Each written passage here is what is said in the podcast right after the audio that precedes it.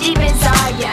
Fear not, you're a rainbow warrior, golden light on everything, baby. We are rainbow warriors, evil come not near.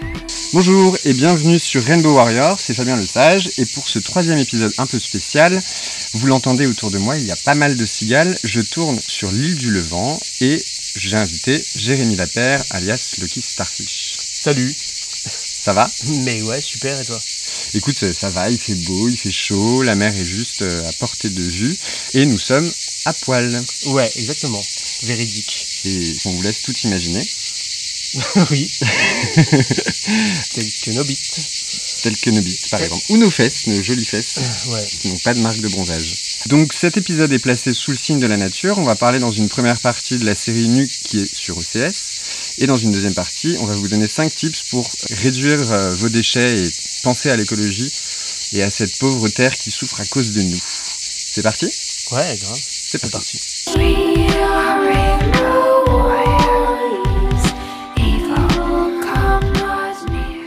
On va parler de la série Nu sur OCS qui est sortie cette année. C'est 10 épisodes de 22 minutes et le pitch c'est Cankfish qui se réveille après 8 années de coma et au moment où il se réveille, il se rend compte que tout le monde est nu autour de lui.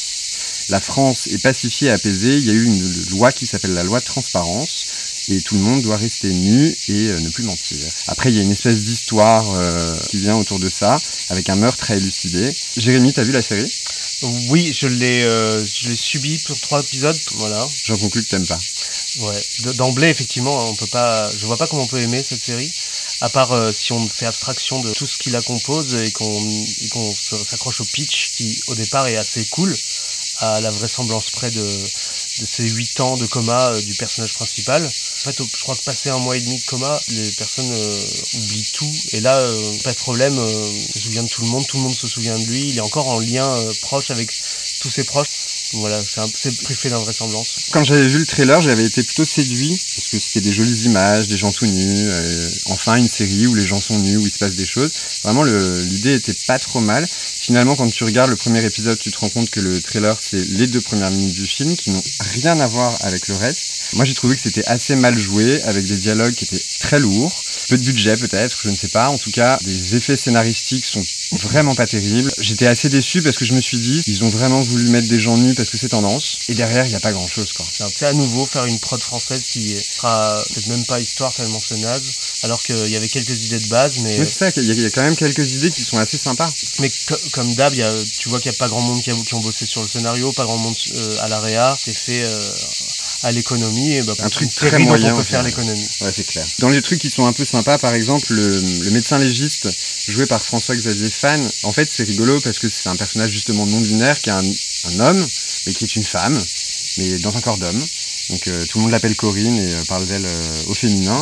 Effectivement, en fait, on sent que on, on sent les, les scénaristes derrière leur, leur bout de papier qui se sont dit ah ouais ouais ça c'est génial, ça c'est super, on garde et euh, voilà. Pareil, j'ai vu sur un forum, je- ça m'avait pas du tout frappé, mais j'ai vu qu'effectivement, il n'y a aucun enfant dans cette série. Alors, est-ce qu'ils ont été euh, confrontés au problème de la nudité et de l'enfant?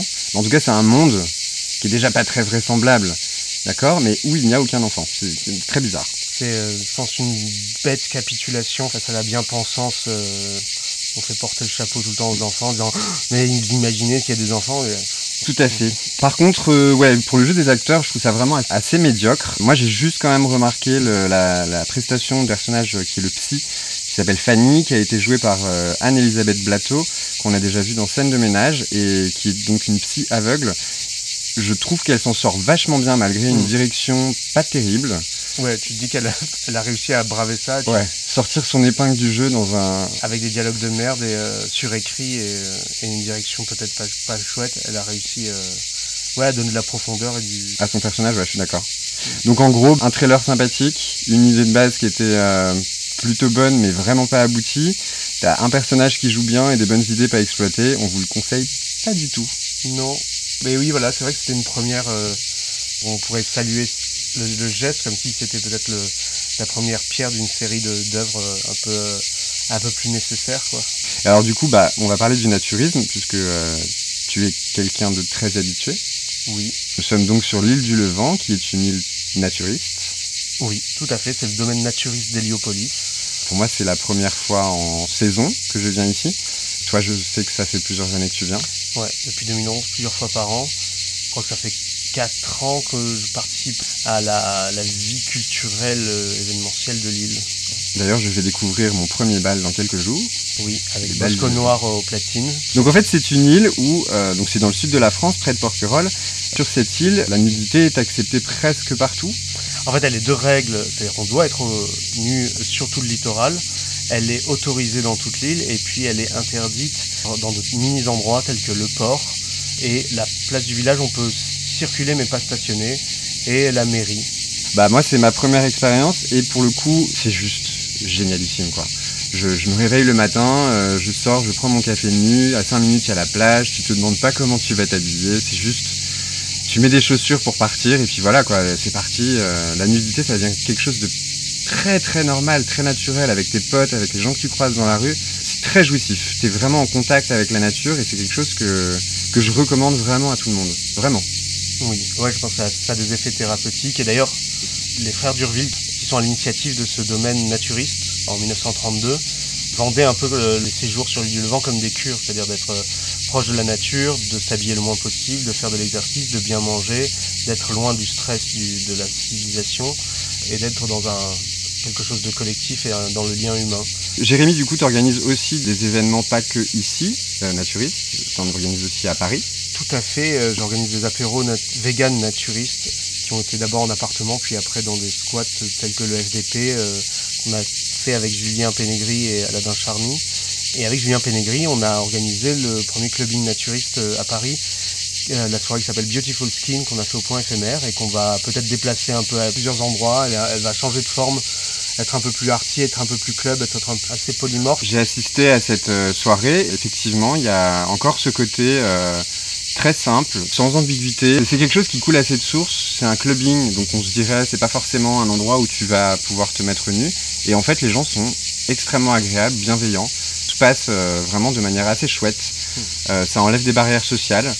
C'est pareil, il y a eu euh, donc le, la zone euh, du parc de Vincennes, une zone naturiste qui a été mise en place euh, d'abord l'année dernière en test et ensuite cette année euh, pour toute la saison estivale. Oui. J'y suis venu plusieurs fois avec toi.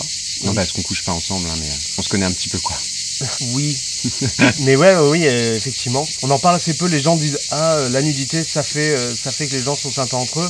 Je vois peu de gens creuser le pourquoi de ceci. Moi, j'ai ma théorie qui est le fait que grâce aux neurones miroirs et à l'empathie qu'on peut développer et à la, la perception du corps de l'autre qu'on peut avoir, euh, ça nous relie à une bienveillance spontanée et une, une empathie envers les autres qui est quelque chose d'assez fondamental là-dedans et qui euh, effectivement apaise beaucoup les, les rapports. Et on peut le vérifier en tout cas dans, dans ce qui se passe dans tous les camps naturistes, même sur l'île du Levant, il n'y a pas de viol, pas de violence physique, les gens viennent jamais au mal. non plus d'ailleurs. Pas de vol non plus, effectivement ici c'est vraiment un paradis pour Tu ça. peux partir sans, sans la fermer à clé. euh, C'est extrêmement reposant en fait de pouvoir être dans, un, dans cette quiétude là, des rapports. Et comme c'est un, un peu une île aussi, les, les gens se disent bonjour spontanément. Et c'est vrai que là, les gens sont aussi dans leur vulnérabilité et n'ont pas de, comme je dis, de marchepied euh, vestimentaire qui donne, euh, qui place déjà les, les bauches d'une hiérarchie et d'une- de- d'un rapport de domination. C'est vrai qu'on est dé- défait de ça, que les gens soient beaux, euh, handicapés, euh, gros, vieux, laids, moches. Enfin voilà, il y, a il y a une mise à Une mise à nu, mais oui, c'est oui, ça. une mise à nu, une ça. mise à égalité, ouais. Alors justement, j'aimerais euh, rebondir sur ce que tu viens de dire. Tu disais que les, les gens ne creusent pas assez, j'ai l'impression, ce sujet. C'est un sujet qui est très à la mode. Oui. Euh, cette année, je l'ai vu énormément, peut-être plus que d'habitude. C'est c'est les deux dernières années, cette année encore toujours autant ou encore plus. Moi, je l'ai vu énormément cette année, peut-être que parce que je m'y intéresse aussi un peu plus, mais euh, dans la presse écrite, dans la presse télévisée, sur Internet, j'ai vu beaucoup, beaucoup de choses.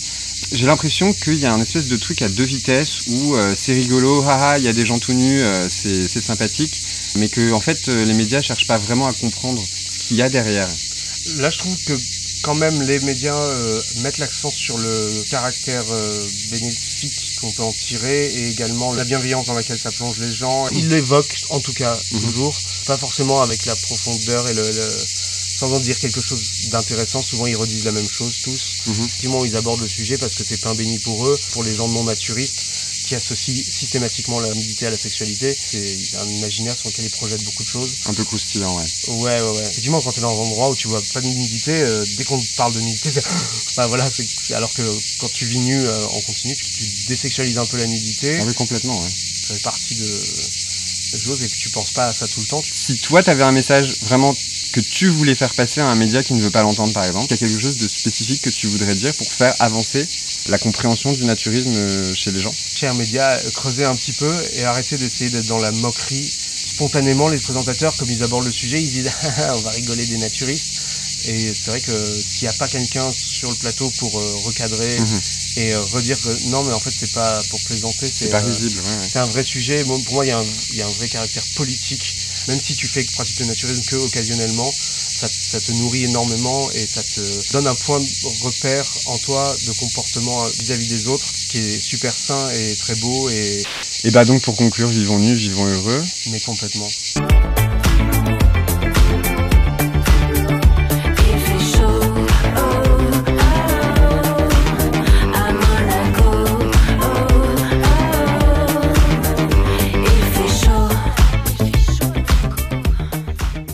Continuer sur le thème de la nature, on va parler un peu d'écologie. Je voulais parler d'écologie d'une part parce que je suis dans un endroit euh, qui s'y prête complètement et parce que j'étais un peu choqué la semaine dernière à Paris. Il faisait un temps euh, assez incroyable, euh, 32 degrés je crois en début de soirée et en 15 minutes le ciel s'est assombri et il s'est mis à tomber des grêlons de la taille d'une balle de ping-pong. Alors je sais qu'il existe des phénomènes euh, étranges comme ça en plein été, euh, mais j'ai l'impression que ces phénomènes sont un peu de plus en plus fréquents. Il y a un vrai réchauffement de la planète. Euh, on ne peut pas le nier. Aujourd'hui, euh, on peine à tenir nos engagements. On avait pris en 2015 sur le fait de ne pas dépasser les 2 degrés par an, qui serait euh, fatal à la planète.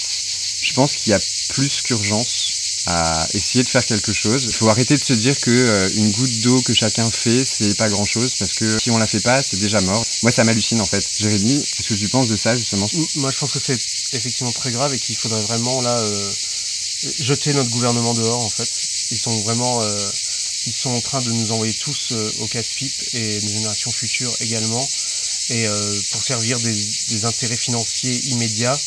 Et c'est vraiment ici maintenant et le reste on s'en fout. Du coup, pour vous aider dans cette démarche, on a trouvé 5 tips pour vous aider justement à, à protéger la planète et à votre niveau à faire quelque chose. Conseil numéro 1. On arrête d'acheter des pailles et des cotons-tiges en plastique. Les pailles, c'est vraiment quelque chose qui détruit euh, complètement euh, l'écosystème. On a tous vu des vidéos de- d'animaux. euh, de tortues avec des pailles enfoncées dans les, dans les naseaux. euh, c'est inutile, c'est vraiment en plus, il existe des pailles en métal. Ouais, ou- j'en ai acheté. Ou, ou en carton. Ouais. Et aussi, est-ce qu'on a vraiment besoin d'une paille? Non. Est- Ah, si on est drag queen et qu'on a plein de make-up, on peut avoir une paille. C'est ça. Même si vous prenez de la coke, c'est mieux d'avoir des. Des pailles en inox. En inox. Paris, en tout cas, va interdire les pailles en septembre. Ouais. Euh, certainement suivi par le reste de la France bientôt. C'est aussi à chacun aussi de le faire euh, respecter ce genre de choses. Conseil numéro 2. Gros problème du plastique en France. J'ai quelques chiffres quand même. 8,3 milliards de tonnes, c'est la masse de plastique produite entre 1950 et 2015. Et 1 million, c'est le nombre de bouteilles en plastique vendues par minute. C'est juste incroyable. C'est une aberration quand on sait qu'on a de l'eau potable euh, dans nos robinets et il faut se rappeler de, que potable, ça veut dire qu'on peut la boire toute sa vie sans avoir de problème. Et c'est vrai qu'on nous fait croire que l'eau en bouteille est, plus, est meilleure pour la santé, ce qui est euh, doublement faux parce qu'elle est d'une part au, au contact avec le plastique, Mhm. mais aussi parce qu'elle est trop riche en minéraux, que ça peut générer des calculs, qu'on n'a pas finalement, on n'a aucune traçabilité possible. En mars 2018, il y a une étude de Orb qui est sortie qui dit quand même que 93% des échantillons d'eau en bouteille de 11 marques testées dans le monde entier contenaient des particules de plastique dont les dangers sur la santé sont méconnus, Et ça fait une masse de déchets euh, invraisemblable. qui est énorme. ouais. En parlant de plastique, les, les sacs plastiques jetables, c'est un truc. Alors effectivement, il y en a effectivement Ça de commence moins bien en baissé moins là dans les, dans les magasins. avec les. de faire de- qu'ils soient biodégradables ou qu'ils Ouais. soient à vente, euh, d'avoir des cabas, des, des, sacs réutilisables, ça c'est vraiment, vraiment meilleur. Et là, on parle quand même à des PD certainement. Donc euh, les gars, vous avez tous des tote bags, au Ouais. moins 15 chez vous. Comme ça, vous pouvez avoir le swag en allant faire vos courses. Conseil numéro 3. On va essayer d'arrêter d'acheter ce qui nous est pas utile. Tout à fait. Il y a, il y a un consumérisme invraisemblable aussi, d'avoir quand même des, des objets dont on sait qu'ils peuvent durer dans le temps. Peut-être pas d'avoir trop de choses. on revient sur le caractère jetable des choses, mais ça, ça se retrouve finalement dans tout, dans les brosses à dents, dans les, euh, les appareils électroménagers. C'est sûr que des fois on nous vend des choses qui sont euh, moins chères, mais qui en fait on va devoir euh, jeter l'année suivante, alors que c'est un objet qui a été fabriqué et que Mhm. finalement quand on voit certains outils de nos, nos- nos grands-parents, euh, on les a encore parfois. Réfléchissons à deux fois avant d'acheter un truc. Ouais. Est-ce que j'en ai vraiment besoin? Conseil numéro 4. Parlons de déchets justement. Je sais qu'on enfonce des portes ouvertes avec nos tips, mais je pense que c'est pas grave. Ça mérite euh, peut-être Ouais. que vous vous souveniez un petit peu de ça. Et si on réduisait nos déchets? À Paris, par exemple, je sais que ont été mis à disposition des poubelles euh, organiques. On peut recycler tout ce qui est organique. Il y a des sacs justement en fibre de pommes de terre et des poubelles qui sont prévues à cet effet pour recycler tout ce qui est organique. On peut déjà recycler le verre, on peut déjà recycler le plastique et le papier. Je pense qu'il faut aller plus loin. On peut se calquer sur le modèle des Allemands qui, font ça très très bien. Ils recyclent 93% de leurs déchets. C'est en Grèce où ils ont mis en place À Athènes, euh, oui.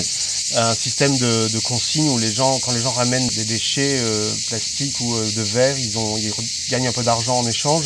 À Berlin, ils font ça aussi avec les bouteilles de verre. Mhm. Du coup, on voit des gens la nuit qui ramassent les bouteilles de verre un peu partout. J'ai découvert euh, en, en faisant un petit peu d'études pour ce podcast le septième continent. On en parle très très peu, trop peu à mon avis. Euh, Donc c'est un, une espèce d'île de déchets qui a été découverte en 1997. Donc c'est quand même il y a un paquet de temps. C'est entre le Japon et la Californie dans l'océan Pacifique. C'est une île de déchets qui fait 3,43 millions de kilomètres carrés, ce qui représente six fois la France c'est les courants des deux océans qui viennent faire un espèce de tourbillon et qui agglutinent des déchets, qui les amalgament et qui ont créé cette espèce d'île qui fait de 10 mètres de profondeur pour le plus petit jusqu'à 30 mètres de profondeur. Il porte le très joli nom du Great Pacific Garbage Patch. Vous pouvez vous renseigner sur internet. Je trouve ça hallucinant que personne n'en parle. Euh, je crois qu'il y a 30% seulement des déchets qui flottent, donc ça, ça n'est que 30% Ouais. des déchets qui sont à la mer finalement. Il n'y a que 6 Tout le fois reste- la France. Il y a que donc ça ferait finalement euh, 3 fois 6 fois la France sous l'eau en fait. en gros, ouais. Euh, mais, mais tu dis aussi que ce continent flottant, c'est continent, le, ouais. c'est le plus grand, Ouais. mais il y en a aussi, il y en a 5 autres, 4 Ça s'appelle des gyres et il y en a cinq autres dans le monde, dans, dans à peu près tous les océans, là où les, euh, les courants euh, viennent se, se confronter l'un à l'autre. Cher drag queen également, sachez que les paillettes sont ultra, euh, drag queen et, et gens queer sont ultra polluantes et qu'il faut vraiment se diriger aussi vers des, Des paillettes bio des paillettes bio ou biodégradables. Ouais. Parce que en fait les autres sont faits des- par des, c'est des brisures de plastique, des copeaux Mhm. de plastique, c'est ultra polluant et ultra nocif pour le pour les êtres vivants euh, dans la mer notamment et que ça passe à travers les filtres et que ça souvent ça gagne ça regagne la mer et que c'est mal c'est mal traité. Ouais, c'est très très Euh, mauvais. Et il existe effectivement aujourd'hui des paillettes biodégradables. Voilà. Donc on peut continuer à être queer et euh, aller en soirée euh, Fabuleuse, fabuleusement. fabuleusement, écologiquement. Voilà. Ouais, ça c'est un bon type ça. Autant que possible aussi si vous pour vos, vos outfits si vous faites de la récup ça peut être vraiment super. Enza, tu nous écoutes. Tu, nous entends. tu es notre modèle euh, ultime. Conseil numéro 5. Déjà, euh, on n'achète plus d'eau en bouteille plastique, ça on en a déjà parlé, mais peut-être qu'on peut aussi réduire la consommation d'eau aujourd'hui. Oui, Il y a faire se peut. 2 milliards d'êtres humains qui n'ont pas accès à l'eau potable. Si on continue comme ça, dans quelques années, nous n'avons plus d'eau potable.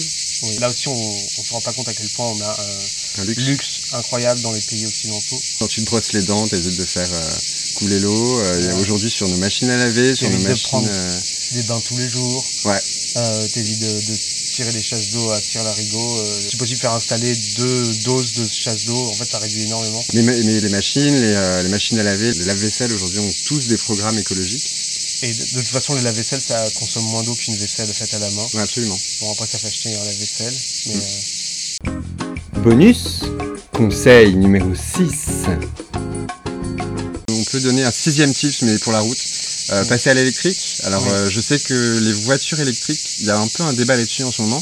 En tout cas, il y a des hybrides qui existent, qui sont euh, vraiment chouettes parce que euh, ça consomme de l'essence sur les longues distances et euh, ça permet de recharger la batterie pour la ville.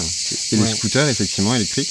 Il y a un nouveau scooter à Paris, par exemple, qui vendent des scooters qui sont assez cool et qui sont très silencieux et qui effectivement euh, très vite deviennent économiques par rapport à un scooter normal. Mais j'en ai essayé un. euh, déjà, ils sont super chouettes, qui Mm. ressemblent à des Vespa, euh, assez mignons.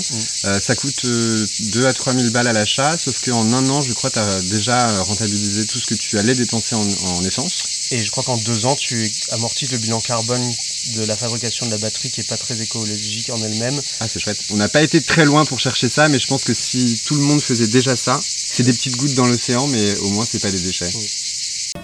Prends l'avion pour un autre là-bas. Aimer c'est si bête, aimer c'est si fin. Prends l'avion pour un autre là-bas. Aimer c'est si bête. Oui, alors euh, Jérémy Lapère, euh, Oui, ça va? Oui, ça va bien. Alors, euh, t'as fait une saison assez chouette à Paris? Oui, on a fait six mois un peu fou et on a fait euh, 66 événements, euh, voilà, euh, Depuis janvier?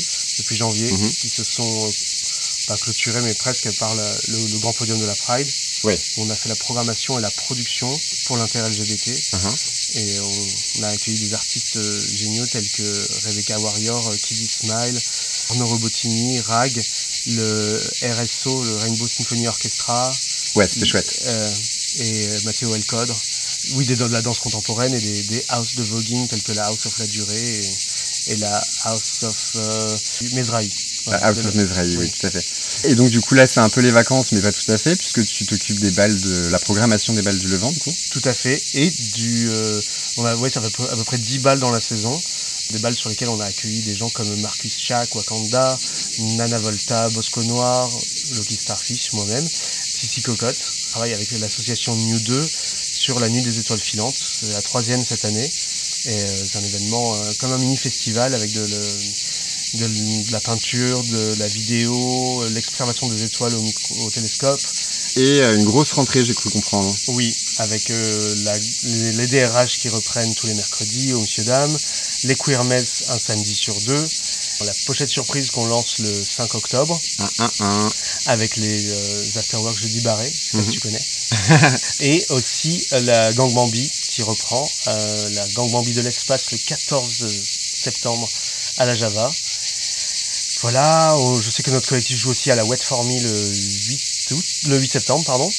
Et aussi, euh, voilà, voilà, déjà c'est pas mal. Ça fait déjà pas mal de choses. Ouais, voilà, on, on attaque sur les chapeaux de roue, on, en a, on a déjà, euh, je crois, 9 événements en septembre.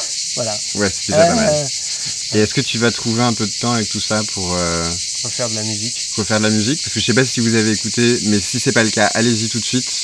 Tapez sur YouTube Lucky Starfish. YouTube c'est bien parce qu'il y a des vidéos. Ouais, les clips sont super chouettes, la musique est vraiment cool et euh, il y a plein de trucs, trucs bien, mais quand est-ce qu'on a la suite? Oui, c'est vrai que la, la- ça date de l'année dernière. le- et c'est vrai qu'on a tellement carburé euh, les deux dernières années avec Raji Pufferfish, mon collectif, euh, que j'ai avec Nana Volta, Bosco Noir, euh, Charles et Catherine, qu'on a, j'ai eu très peu de temps ouais, pour faire de la musique et ça me manque un peu. Ça te manque quoi Oui, ouais, bah, j'ai quand même fait la, la bande son du dernier film d'Anthony Kling, euh, Frig, qui Mhm. va sortir en Septembre, décembre. Ah. Il va être en septembre à l'étrange film festival. Ah ok voilà. Euh, en novembre à Chéri Chéri. J'ai fait quand même un peu de musique, et- mais, euh, mais euh, pour l'instant c'est voilà, Il c'est faudrait- pas assez pour moi. Oui, il faudrait, faudrait s'arrêter de dormir, avoir des journées de 48 heures. Voilà, oui, on va reprendre la Beautiful Skin aussi, la soirée naturiste. Ouais, plein d'autres euh, nouvelles soirées, plein de plein de projets euh, très très cool. De toute façon, tu t'ennuies jamais toi. Non, j'en ai pas. Toi-même tu sais. Oui, moi-même, je sais, ouais. Et bah voilà, écoute, euh, Jérémy, merci euh, d'avoir euh, accepté mon invitation. Avec plaisir. C'était sympathique de faire ça à poil avec toi sur des marches. Les marches d'un petit bungalow fort sympathique au milieu d'un million de cigales, Face à la, mer. face à la mer, comme dirait un grand à- philosophe. Et d'ailleurs, bah, on vous dit au revoir, et puis bah, je pense qu'on va aller faire un petit plongeon.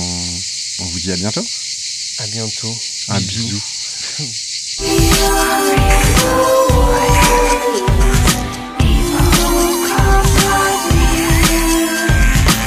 vous voulez me suivre ou avoir toutes les actualités de ce podcast, retrouvez-moi sur Facebook, Rainbow Warrior Podcast. À très bientôt